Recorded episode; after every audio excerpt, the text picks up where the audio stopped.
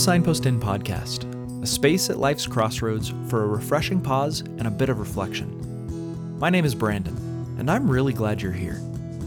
I invite you to join me and my friends, Matt and Peter, for a friendly back porch conversation about prayer, Christian spirituality, faithful theology, and much more. So pull up a chair, grab a drink, and get comfortable as we start today's show. And when we're done, don't forget to visit us at signpostinn.org to find out more about all that our ministry offers.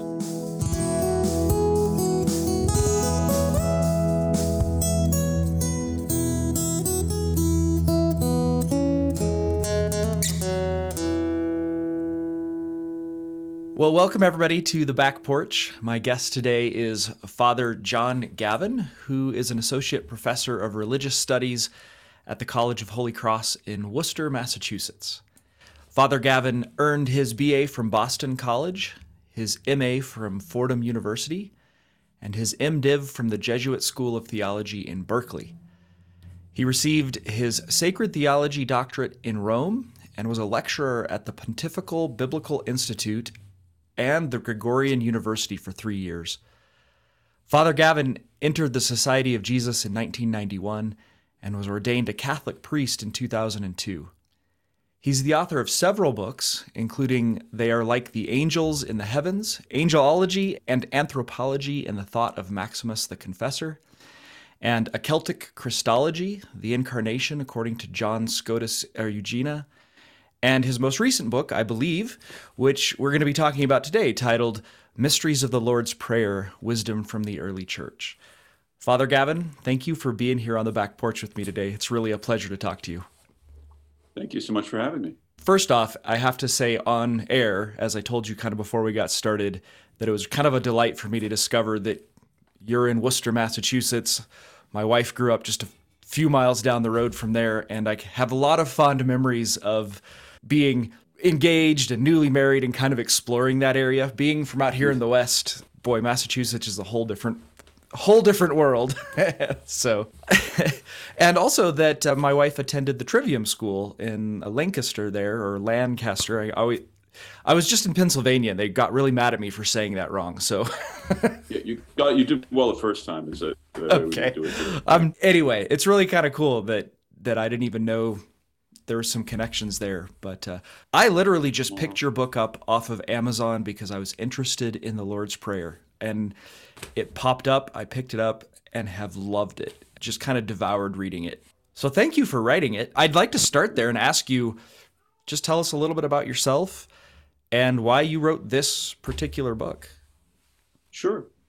Well, I guess you gave some basic back, background about my life there, but as far as the prayer, of course, you know, I grew up in a very uh, blessed in a very devout household. I'm the oldest of eight kids, and we of course, regularly prayed together as a family. We were very active in our parish, and that was just a great formative blessing in my life. But as, as you know, we all pray the Lord's Prayer on a regular basis, either individually or communally. For us uh, Catholics, it's regularly part of the liturgy, or we pray it with the rosary, or in many other circumstances. And I have to say, growing up with the prayer, as so many things in life, it does become kind of rote. You're just you're just doing it, and uh, sure, even when you hear it read in the scriptures, oh wow, okay, here it is. It just became part of almost you know just part of our regular prayer, but it just it, it kind of lost its sense for us, and for me, I guess I should say. And a real changing moment for me happened after I first entered the Jesuits and began my formation. Part of our regular prayer was, and still is, uh, praying the Liturgy of the Hours. So we pray all 150 Psalms, in this case, over a four week cycle. There are also extensive scripture readings. And it always concludes with the Our Father. But it also includes a part called the Office of Readings, which are two readings, usually a longer passage from the scriptures, and then an accompanying passage from what one of the fathers of the church, generally mm. from the ancient writings. And among those writings that come up on a regular basis are Saint Cyprian of Carthage's commentary on the Lord's Prayer, and then also one of Augustine of Hippo's commentaries on the Lord's Prayer from the one of his letters, the so-called letter to Proba. And I was reading these writings on the Lord's Prayer and what these uh, saints were saying about it, and they they suddenly it just blew my mind. It exploded for me because suddenly the prayer became, and I use this word, in the, uh, I'll explain in a moment, but it, it became strange to me, mm. right? I mean, I was I'm reading and it's like, wow, I never thought of this before, or really, mm. am, what am I saying when I pray, Our Father? What does this actually mean?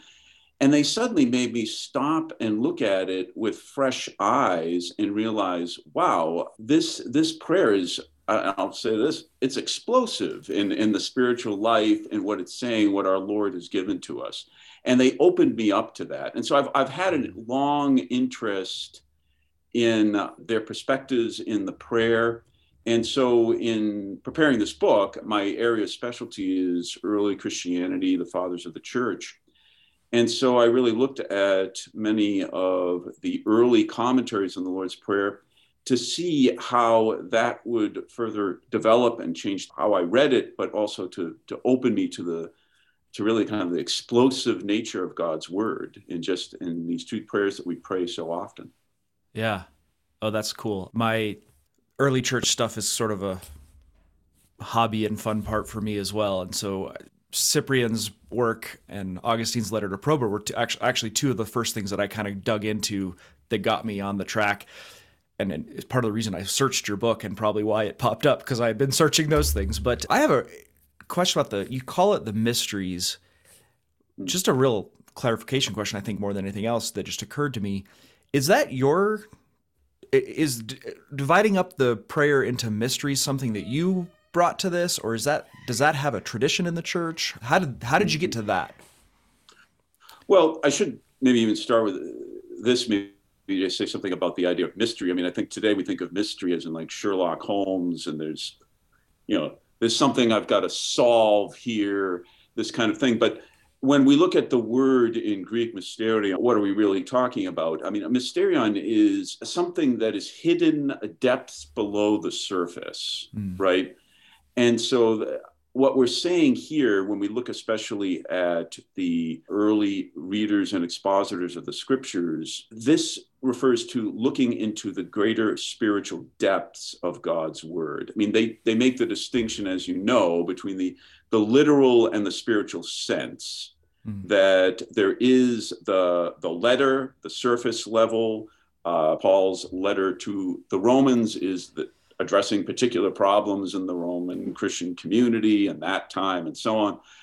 And yet, when we talk about the mysteries here, we're talking about because this is God's word, inspired word, there are depths that speak to every Christian and every Christian community in every time and place, right? Mm-hmm. And so when we're looking at the mysteries of the Lord's Prayer, it means that, or anywhere in the scripture, we go back to the scriptures as individuals, as communities in reflective reading and prayer to discover and rediscover the depths and the new depths that are speaking to us from God.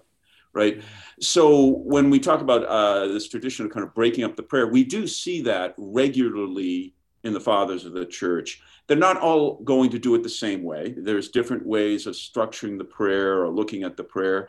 They don't all look at the same questions, but they all do approach the Lord's Prayer as they do all the scriptures as those who are reading the prayer in God's presence, in God's Spirit, and that they are looking not simply at the surface level, but letting the Spirit guide them into the depths, into the mysteries that will that will come into their lives, and especially I think that we could say they're all pastors, these writers, for their community as well. Yeah. I think that kind of answers the question that I had sent to you earlier of the I think some people listening in my audience would be a little thrown off by that word mystery. Sure, Pro- sure. A lot of people be- are, yeah. Yeah, because I think it's more in terms of it's a mysterious thing like Sherlock Holmes. There's something hidden here that, that I have to unlock in some other special way. But if I'm hearing you right, it's more like you're not using the term mystery like the prayer's not a clear prayer and doesn't have a clear mm-hmm. meaning. Mm-hmm. It's more like mm-hmm. There's there is more meaning to it than we might at first notice if we just do a cursory reading. And there's actually mm-hmm. meaning that stretches across time and across people. Right. No, I think I think that's very well put. Right, because uh, again, we're if we're talking about you know they, they don't read the, the scriptures as they would read the Iliad and the Odyssey or, and kind of parse it down into little pieces. For them, uh, this is this this is alive, right? Mm-hmm. And hence, because this is an encounter with God in reading and praying with the scriptures, it's it's an inexhaustible encounter, right? I mean, I can't mm-hmm. I can't put God in the box when I have that meeting. And so in that, that that's what they're talking about. They'll talk about the mystery of the scriptures and what they're talking about really is the depths that come from this encounter with God in, in God's word. Mm-hmm. Yeah. So, with the Lord's Prayer in particular, reading it, I think, as a kid or in, in a, growing up, thinking that it was just a, you know, I was taught at a young age that it was just sort of a prescription for how to pray. It was just a, here's a mm-hmm. pattern. And I'm not saying right. that's wrong. I think it is.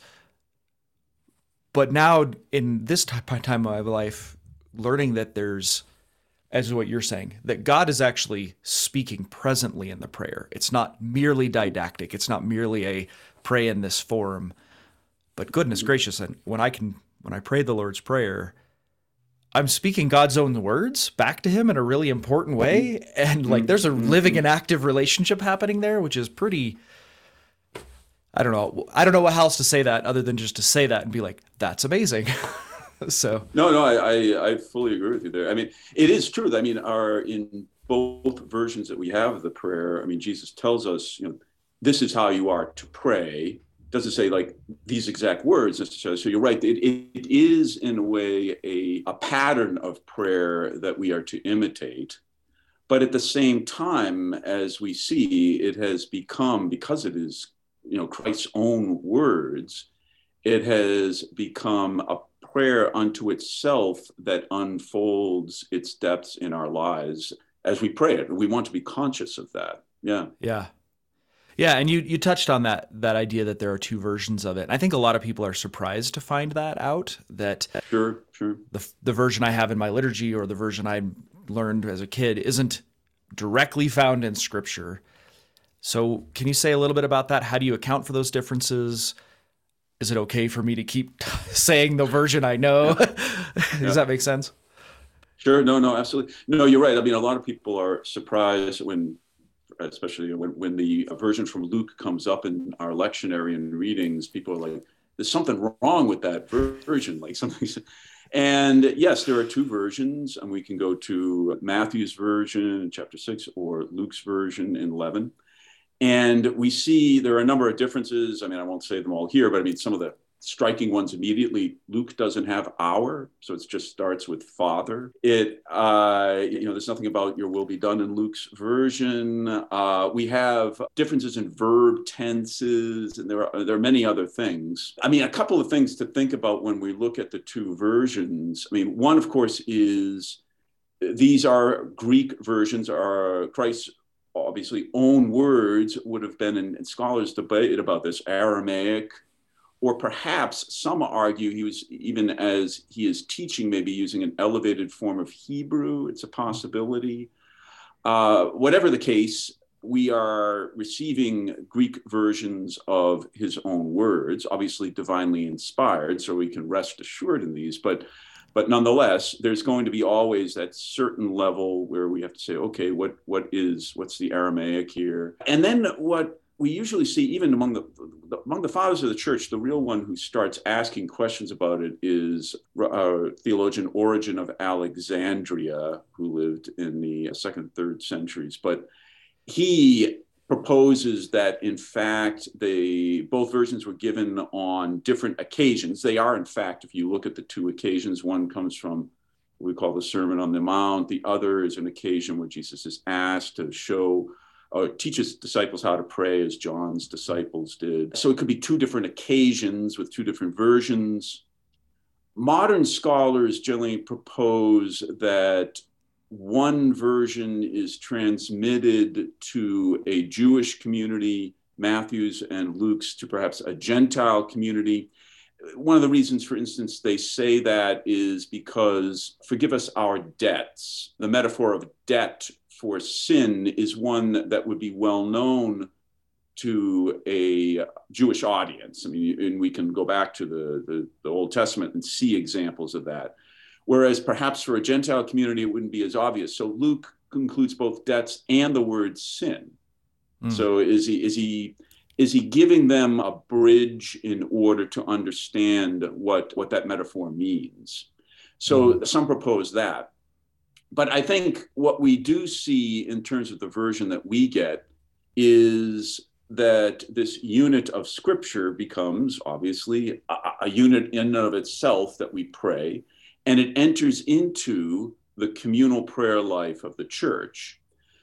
So, for instance, I have the version in my book, one of the earliest versions, extra biblical versions that we have really is from a document called the Didache, which is a collection of principles and guidances for an early church community. Some say as early as the end of the first century, early second.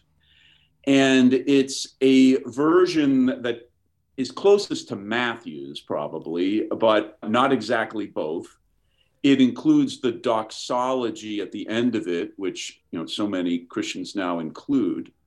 And what it demonstrates, it also Christians are advised to pray it three times a day. It has clearly become part of the rhythm of Christian prayer.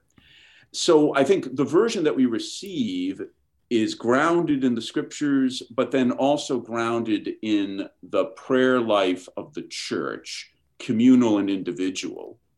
And so that is that is what we receive. And i think that's you know obviously when we start getting into our modern translations then there are all kinds of other things that come up.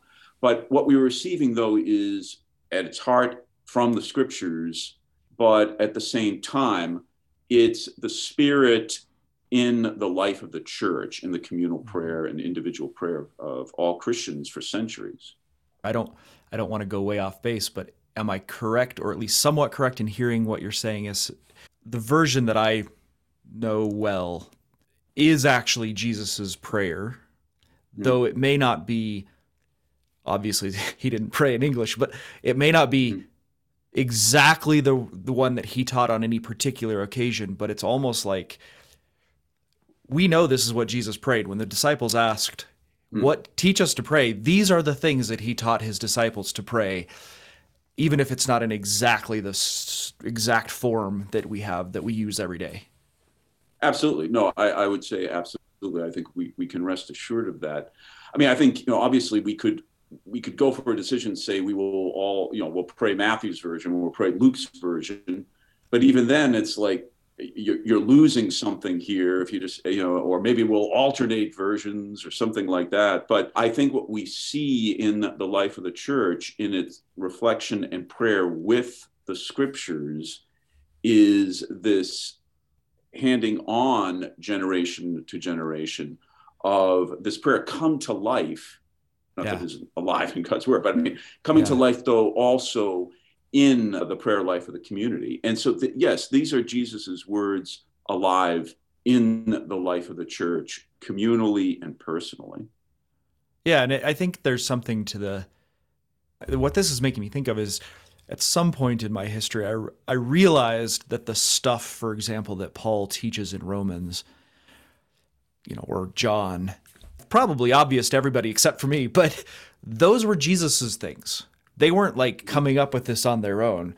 Even oh, though I can't find it in Matthew or John, the gospel, John was teaching what Jesus taught. And so mm-hmm. I think I'm hearing that kind of same thing here is I may have a version that the church has been using and kind of taking from what Jesus put together and they're putting it together in one form. But these are things that Jesus taught. I mean, this isn't nobody's coming up with a prayer all by themselves and saying, "Oh, Jesus said this." No, absolutely not. Absolutely not. And I think we also have to remember. I mean, we you know we hear in John himself. You know, there's so much of what Jesus taught and said that it can't be contained in all these books. And so I think we can be confident, you know, obviously Paul and, you know, divinely inspired, it's that these things are not being like created out of whole cloth by Paul. This is, this is, yeah. this, is this is Christ. I mean, yeah. this is Christ. And the same thing with this prayer in the, in the, in the life of the church. Yeah. Yeah. Yeah. I think I've kind of so I had this one just question for you, which is why is it so important to reflect on the Lord's Prayer? Perhaps we've already answered that, but I I kind of want to give you an opportunity to to talk about that if there's something more to be said there.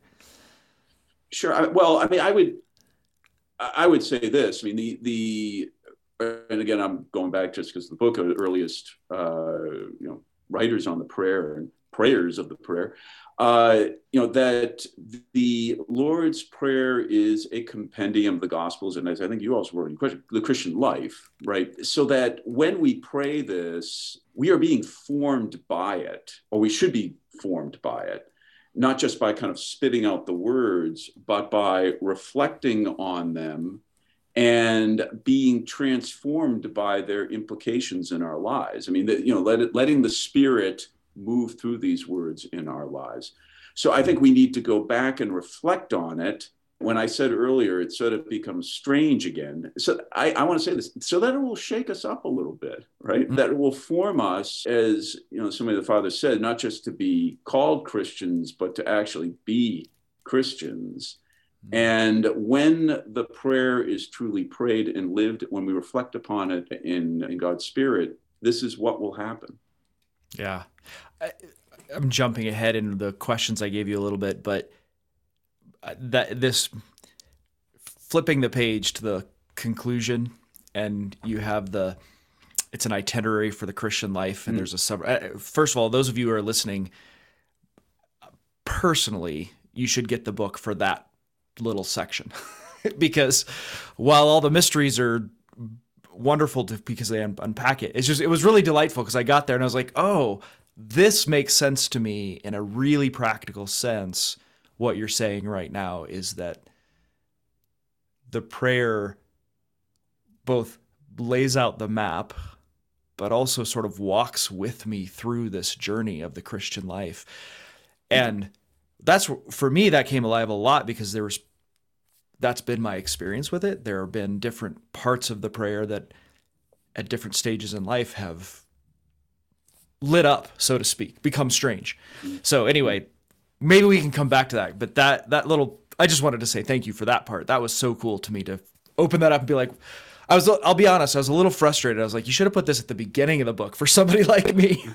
Though I understand why you did it the way you did. I got to get somebody to read it to the end. That's like Fair enough. But then uh, what you were so I guess keeping on track a little bit here the why is it important to reflect on these things more deeply? I'd love to ask and making it strange. I want to go to that first mystery. I think that's the one that so many of us we just say our father who art in heaven and we don't pause to recognize the strangeness of that line. Mm. What we are praying is really quite scary, I think, in some ways, mm. to to pause and reflect on what that means. So the the mystery that you title is how can a human how can human beings call God Father?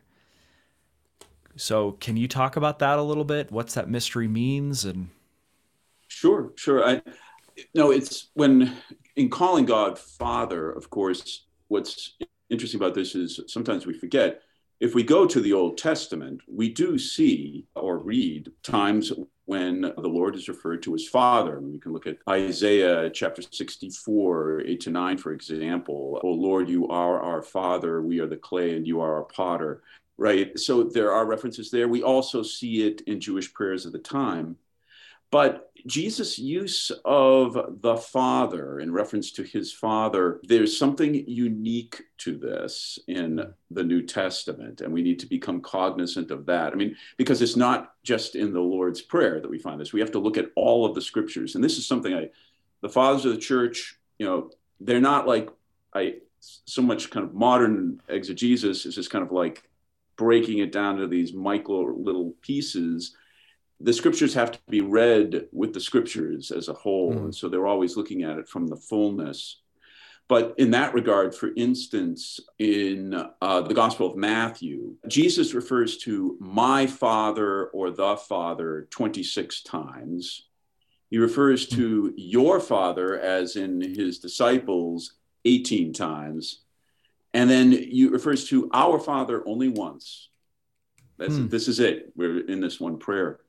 And he does make this distinction. It's clear if we start looking at these different verses, when he's talking about my father or the father, I mean, he, only he alone can say my father as, you know, this unique relationship as the son that's divine mm-hmm. right your father we can say that but notice it's always plural we none of us can make an individual claim on this, right? Mm. Or we can pray it as our Father in this way, right?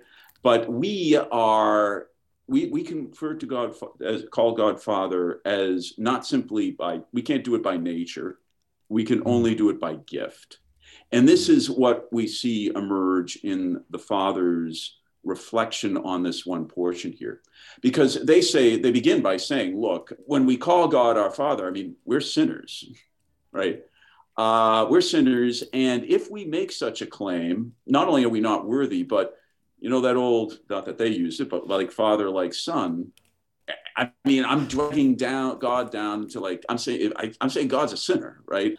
So not only am I unworthy to say this, but I'm also in a way saying something that is near blasphemy here by by dragging God down to this. So what allows us to say this? I mean, besides obviously Jesus telling us to do so.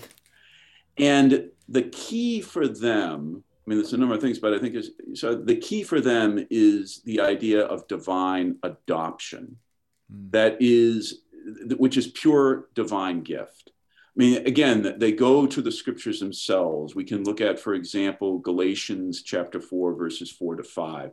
God sent forth his son, born of a woman, born under the law, to redeem those under the law so that we might receive adoption as sons right? It's a beautiful chiasm, by the way. I could, I could draw it here, I would do yeah. that. But, or John uh, chapter 1, verses 12 to 15. But to all who received him, who believed in his name, he gave power to become children of God. In other words, we have been, through Christ, through his sacrifice upon the cross, through our baptism, we have been adopted into participation in the divine life. And it is through this that we may, by pure gift, call God Father, right? Mm.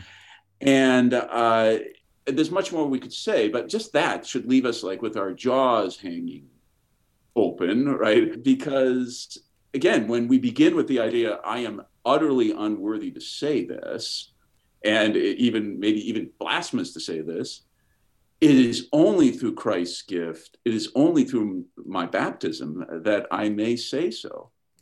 Hmm. It's, it's interesting. I would point out one interesting thing with the with the fathers in all of this is this is why we see this debate among some of the fathers of the church.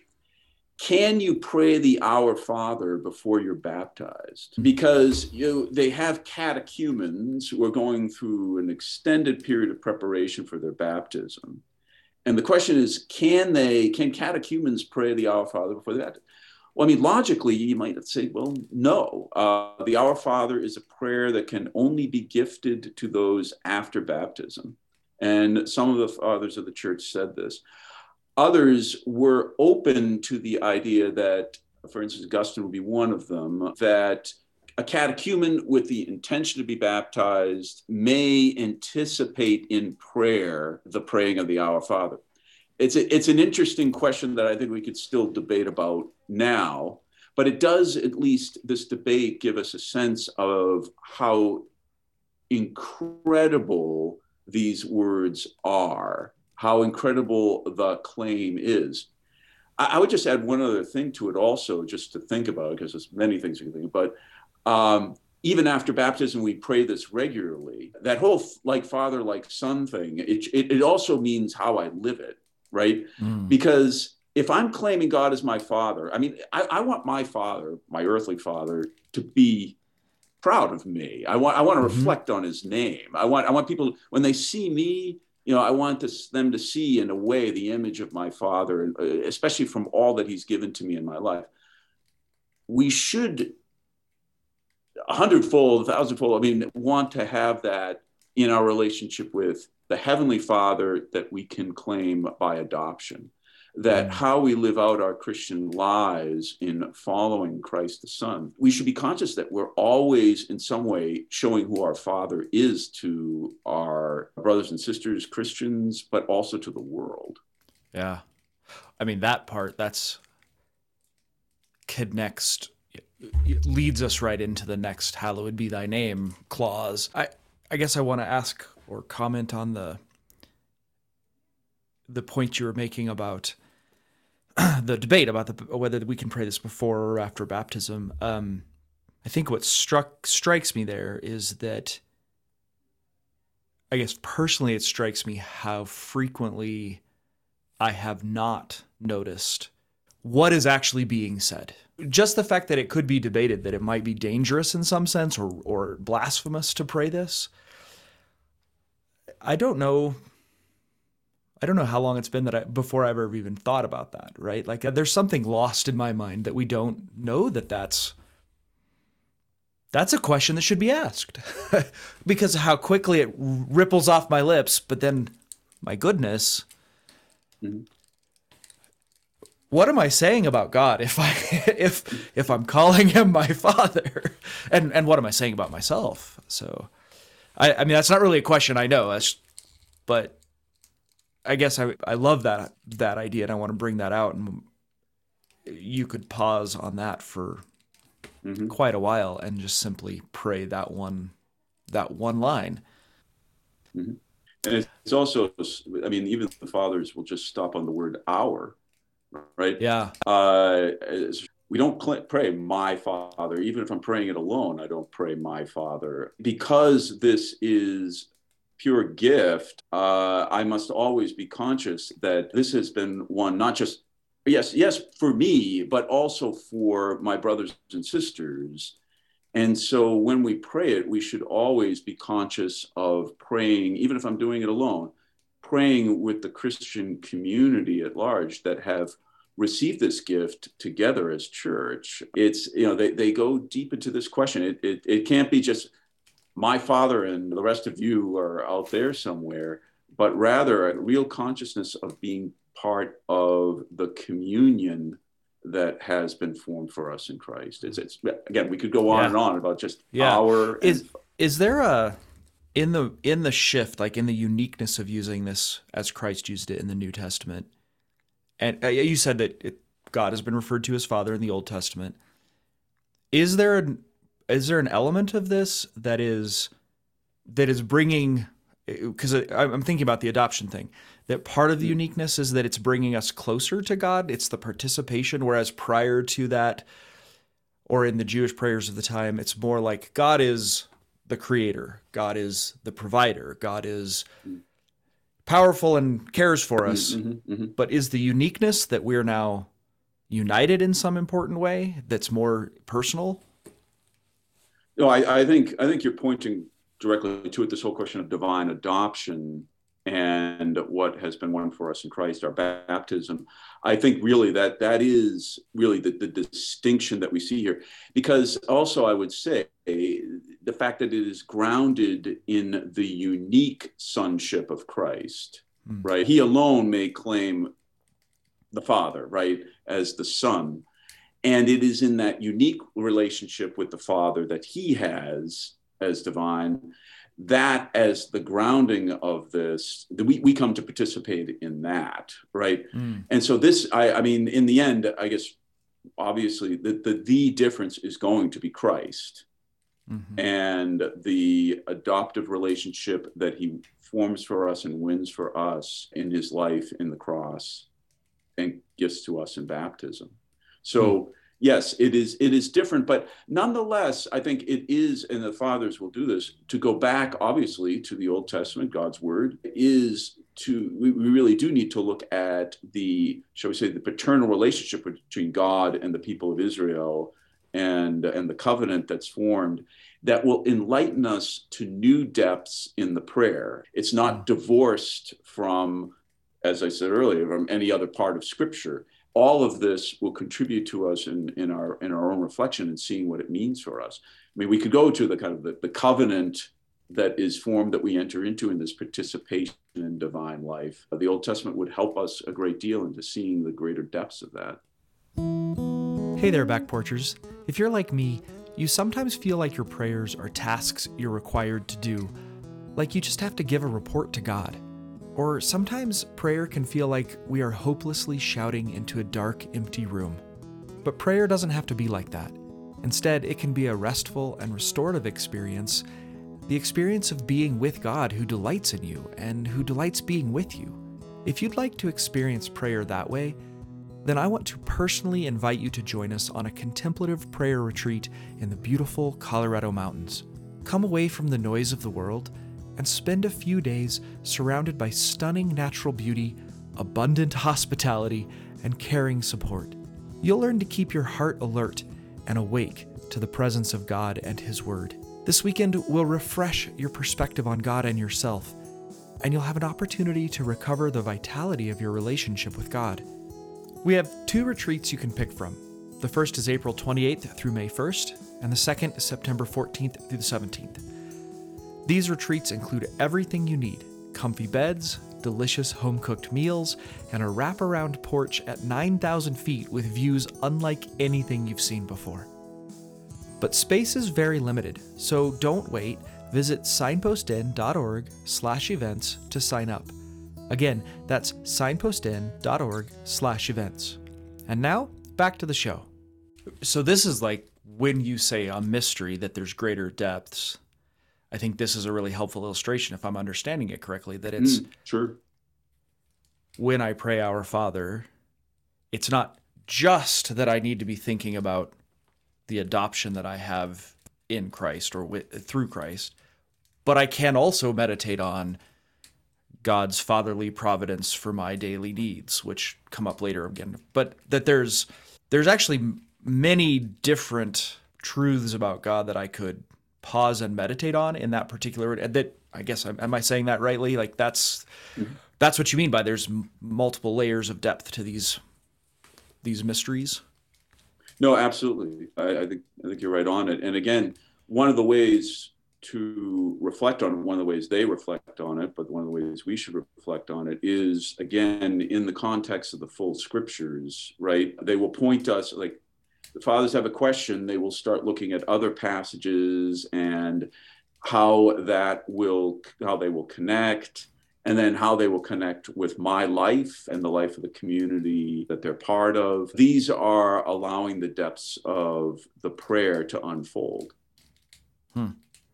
Yeah, I guess I'm I guess I'm thinking like on the you know, personal devotional level. It may be that today or in this t- stage what God brings out for me in praying Our Father is that I'm a beloved son. And another day it may be that I can have confidence or security or find comfort in his fatherly interest in me, his care for me or my or my broader life. And. I think the reason this is interesting to me in this context there's a little bit of an apologetic I feel like I'm doing to some of for some of my listeners. I'm just sort of thinking about some of the people I know that like the objection to praying the Lord's Prayer from some branches of Christianity is that it's just rote, it's just words. I need to make I need to pray my own words, right? I shouldn't just be repeating words. Whereas my experience is exactly the opposite. Like certainly I pray my own words sometimes, but the depth of just the idea that I can call God Father hits on so many different levels of my life at so many different times that I almost want to make this little apologetic of like you don't you don't need to go beyond it. You can dig into these you could dig into these words and how they interact with scripture and interweave with scripture for a really long time. Oh, yeah, for a really long lifetime. Yes, absolutely. Yeah. No, I think yeah. I think that's I think that's beautifully said. I mean, yes, we we do want to speak with, with God in our own words, but I mean, I think Jesus gives us these words as, shall we say, a, a way to begin that conversation with God, a way mm-hmm. to uh, to speak with God, to a way to make those connections. And also, I, I would, you know, what you were saying there was really beautiful. I think uh, at different times in our lives, these words are going to speak in different ways. I mean, sometimes I I really do need to know I'm I'm a beloved child of God. I mean, it's just they're just moments where I need that. Mm-hmm. Or even when things seem bleak in my community in the world, to know that God's fatherly providence is present in my life. I mean, it's going to speak to me in different ways. But sometimes also, I think having the Lord's Prayer, the, the reality is sometimes we, you know, we, we want to pray, we need to pray, and for various reasons, we're just plain exhausted. And we need something. I mean, I can't find it. I can't find the words that to, to, to express it. And this prayer has been gifted to us for those moments as well. Just I, I don't have to, I can speak his words, right? Yeah. And I'll let his words speak for me. And I, I, think Jesus shows us this himself. And, you know, when, whenever he cites scripture, he's saying, here you go. It's like, it's here. If you can't find the words, you know, take, you know, take these words and it's, they will be, they're, they're, my words, but they're yours. Yeah. Yeah. Yeah. It, it's like uh, an analogy I've used before. And I'm sure I stole this from somebody, but that it's like it's like baby talk. It's how do babies learn to speak? They learn by imitating mm. their parents at first. You know, they don't really know what they're saying. They're just sort of saying the words. And over time, those words become meaningful. And then you're able to put your own words together. And it's just such a, it's such a comfort in talking to God that I have I don't need to even really understand them at first. I can just recite them and they become meaningful. And then I can understand them and you know it's so much more depth more depth to that than a pattern of prayer. I don't need to figure out some pattern. I can just learn from the master how to speak and and then we speak. I find that really comforting. Yes. Yeah. I mean we we need it. God knows we need it and god gave it to us. So yeah. Yeah, yeah. can i jump to uh, jumping ahead in the prayer a lot? I'd love to just sit here and pick your brain about every one of the petitions but i know we don't have time for that I'd like to jump to the the sixth mystery. Why should we seek bread? The question is, as you put it, what is what exactly is the object of this request? Is it actual bread, or is bread a symbol for something spiritual? And I honestly had never really thought about this fact that this petition, these are, there's like 15 questions here. So you'll be able to go however you want to with this. But as I was reading, I had never noticed that this petition, give us this day our daily bread, seems to directly contradict Jesus' own command not to worry about mm. what we will eat or drink. So I guess there's a couple questions there. What is the object of this request? And then maybe you could start with just that. It seems to contradict Jesus' own command. What do we do with that? Right. No, and I think this is uh, what you pointed out there is a great example of how they were reflecting on this, on the words of the prayer, because yes, they they are reflecting on it with their knowledge of the scriptures, and they say, "Hey, what is what's this? It seems to conflict." Right. Now, of course, bread we could we could do a wonderful study of bread in the scriptures uh, from manna in the desert on up and uh, its meaning as a sign of God's love, God's providence, God's care. And when the fathers of the church look at the question of bread, I mean, I would point out perhaps two directions that they go in. I mean, one would they would say is that really what's being said here is bread is kind of the basic element of sustenance in our lives, right? In other words, it's a petition that is actually formative for us that we should not be seeking uh, superfluous things uh, in our lives, but rather we should be seeking that which truly nourishes us, limiting limiting ourselves. I mean, this is on the one hand a practical implication, right? I mean, against greed, uh, consumerism, and all these things, right, that take me away from this dependence on God. But really coming back to really what are the essential things that I need in life to, to strip myself of those distractions. Yeah.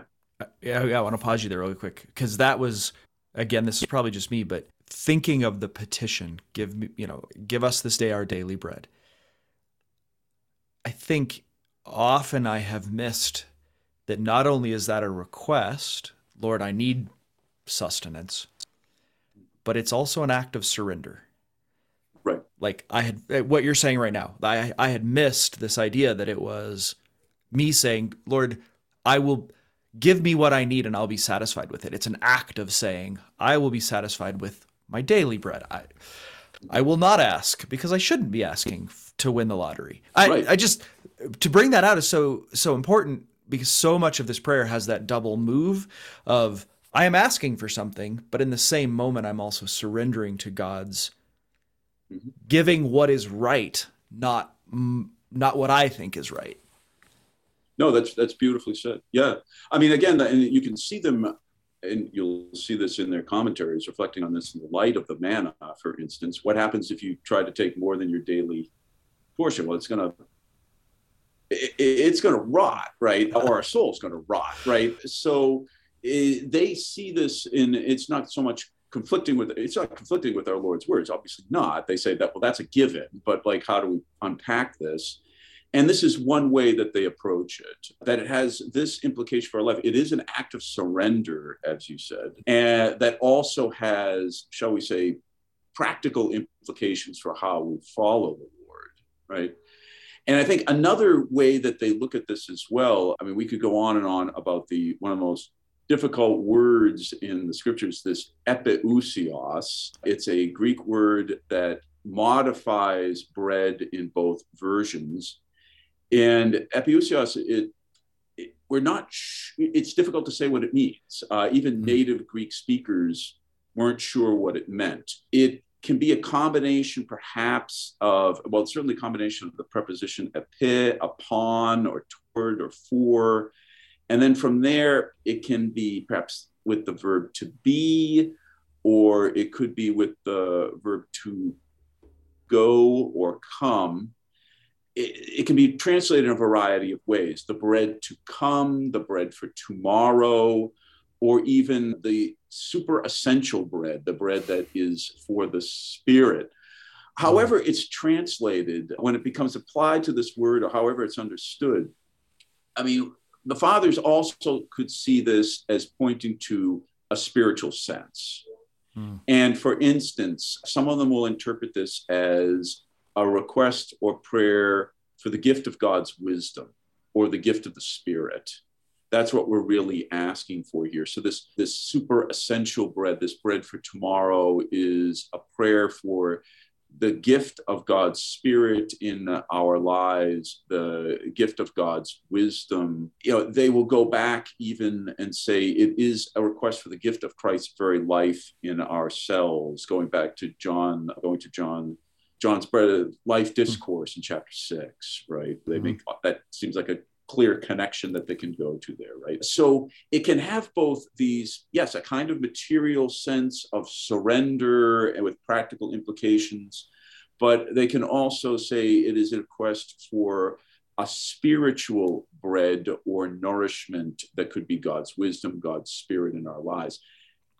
It, can be both, mm-hmm. right? I mean, those are, that's that's the the power of God's word it mm. can be pointing us in both ways, informing us in both ways. And if I'm understanding right, is is that the resolution of the seeming contradiction? So Jesus tells us, "Don't worry about what you'll eat or drink." Mm-hmm. The resolution is something like, one, this is an act of surrender on a practical level. Right. Two, this is this is a request for. At the same time, it can also be a request for the truer sustenance I need, which is the Holy Spirit. Am I understanding right. that right?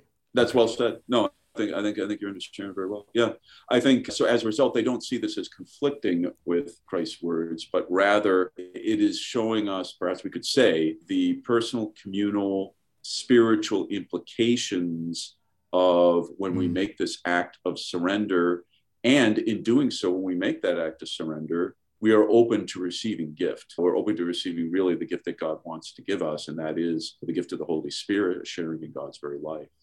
Mm. It's almost like if we go to that passage where Jesus is talking about anxiety and saying, Don't worry about what you're going to eat or drink. Does your father not know that you need these things? It's almost like what I'm hearing is this is the prayer that immediately could follow.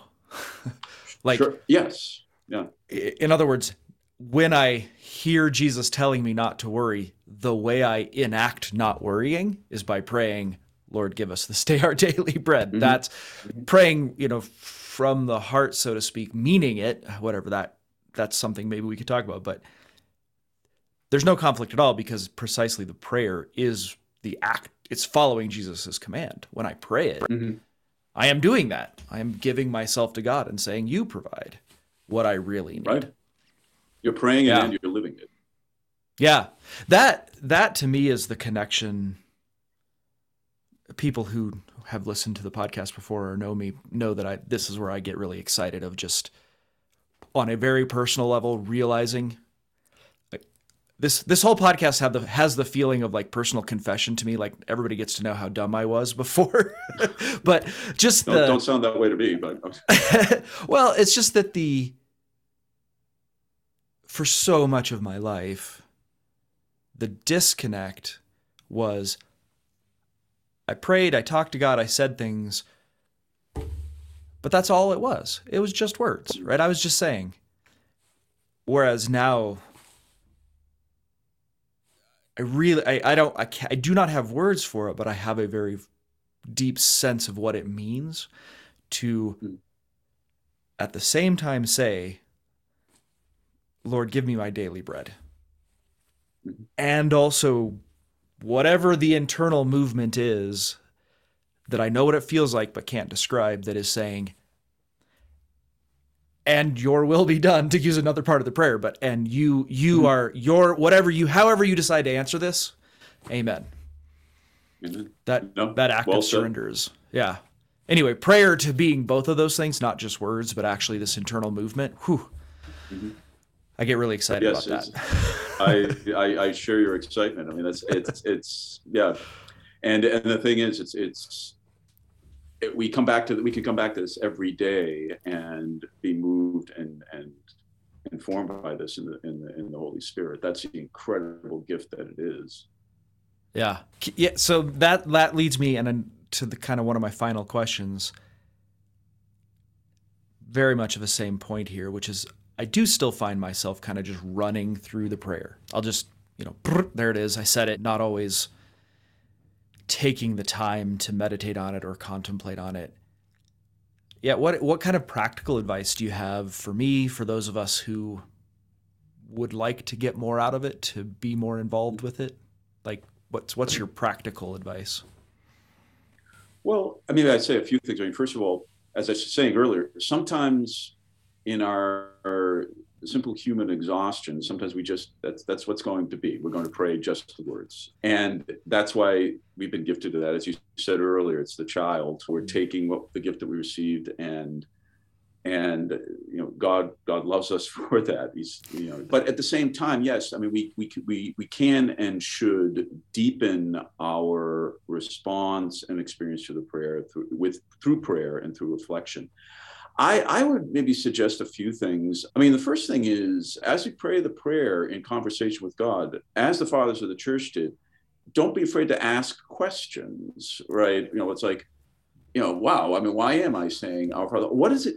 You know, I mean, you know, you saw some of the problems, of it, like, you know, thy will be done. Well, is there ever a time when your will isn't done? Why? I mean, this, of course not. Then why am I asking for this? You know, I mean, I mean, these are things that should like you know this is why am i asking for this uh, so i mean these things don't we shouldn't be afraid to ask questions of the prayer itself or of or how it applies to our own lives because question asking i think if i if we go back to your idea of the child again i mean you know I think someone said like one of the earliest words a child learns is why, why, why, why, and so. Yeah. But that's okay. I mean, that gets that gets us speaking and learning And so, one of the things I would encourage is in our conversation with with God and with this prayer is to is to ask the questions and reflect on them in in God's presence. Which leads to the other thing I, I would encourage. The second thing would be to pray the prayer in the light of the scriptures as a whole, right? To make the connections. The fathers allow the scriptures to interpret the scriptures and sometimes when you know what we are, we're not conscious of is the our father you know because we pulled it out as a unit is in mm-hmm. fact living within god's word and therefore it will open up to us in incredible ways when we start making these connections. I mean, we just saw it earlier. As soon as you go to Galatians, you something like divine adoption. Oh yeah, you know John. Yeah. Oh yeah, and then all this this starts opening up for us. So to pray it in the light of the scriptures, and then the other thing I would encourage, just because what we've been talking about, is there are these marvelous commentaries uh, by the fathers of the church. You know, someone once said, "What distinguishes the fathers of the church as commentators is that they do this on their knees." When they are commenting on the scriptures, they're not just, yeah, I mean, great. I mean, linguistic, cultural analysis, all these things are good, and we've borne a lot of fruit from it. But if it's not done on the knees, if it's not done in, with a sense of uh, this is God's inspired word, then we might as well be reading, you know, the Iliad, the Odyssey, or what have you, right? Mm-hmm. Great works, lots mm-hmm. of learnings we can learn, but it's not, it's not this, it's not what it should be. And so the fathers, to read them, I would just encourage people to go to look at some of those resources from Cyprian to Augustine to uh, Gregory of Nyssa or, or so many of the others. They are wonderful prayer companions, I would say. Uh, mm. And there are brothers in Christ from the earliest days of the church, but they continue to inspire us today. So those would be a few things I'd encourage people to do. Yeah. That's very helpful. I, the, the idea of prayer companion, mm. I, I, hadn't thought in that term, but I really love that idea that to read Augustine's letter to Proba, which actually is really short for those of yeah. you who are listening. It's this is not a you're not you know you're not getting involved in a a giant 300 page historical document, but that that to read along with Augustine as he prays this prayer is kind of what's mm. what's going on there, which is just really fantastic. Yeah, and then I just I love the quote, you know, you said at the top there, but that Cyprian says that this is the compendium of heavenly doctrine. Or one of the things that I have done recently is started to kind of make connections between different petitions in the Lord's Prayer and the Psalms and finding mm-hmm. different Psalms that kind of fit the theme. And it's, Great. boy, that's incredible what pops out when you're like, mm-hmm. oh, I. There are a lot more words that can be said mm-hmm. surrounding this idea because of what's in the Psalms. And that's just one place that we can go. But mm-hmm. thank you so much for that. I don't want to take too much of your time, but I want to toss my last question at you if you have time, which is just is there some other question I should have asked? Is there something that you'd like to be able to say that I I should have been thinking about?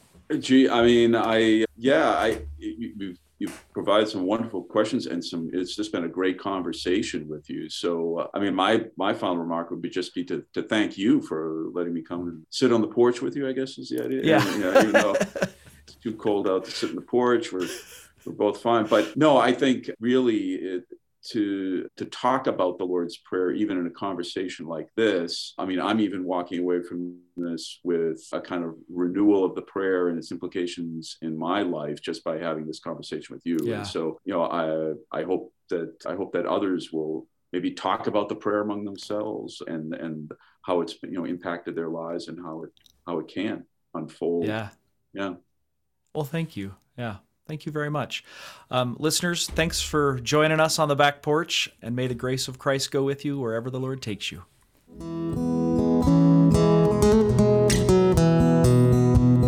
Thanks for listening. This podcast is a production of Signpost Inn, a nonprofit Christian ministry dedicated to helping people connect with God and find direction. We offer spiritual direction, retreats, and lots of other resources like this podcast. Please visit us at signpostinn.org to learn more. We especially want to thank our generous donors who support our work and keep this podcast going. If you've benefited from something you've heard on this show, please consider supporting us by making a tax-deductible gift at signpostinn.org/donate. That's signpostinn.org slash donate And thank you.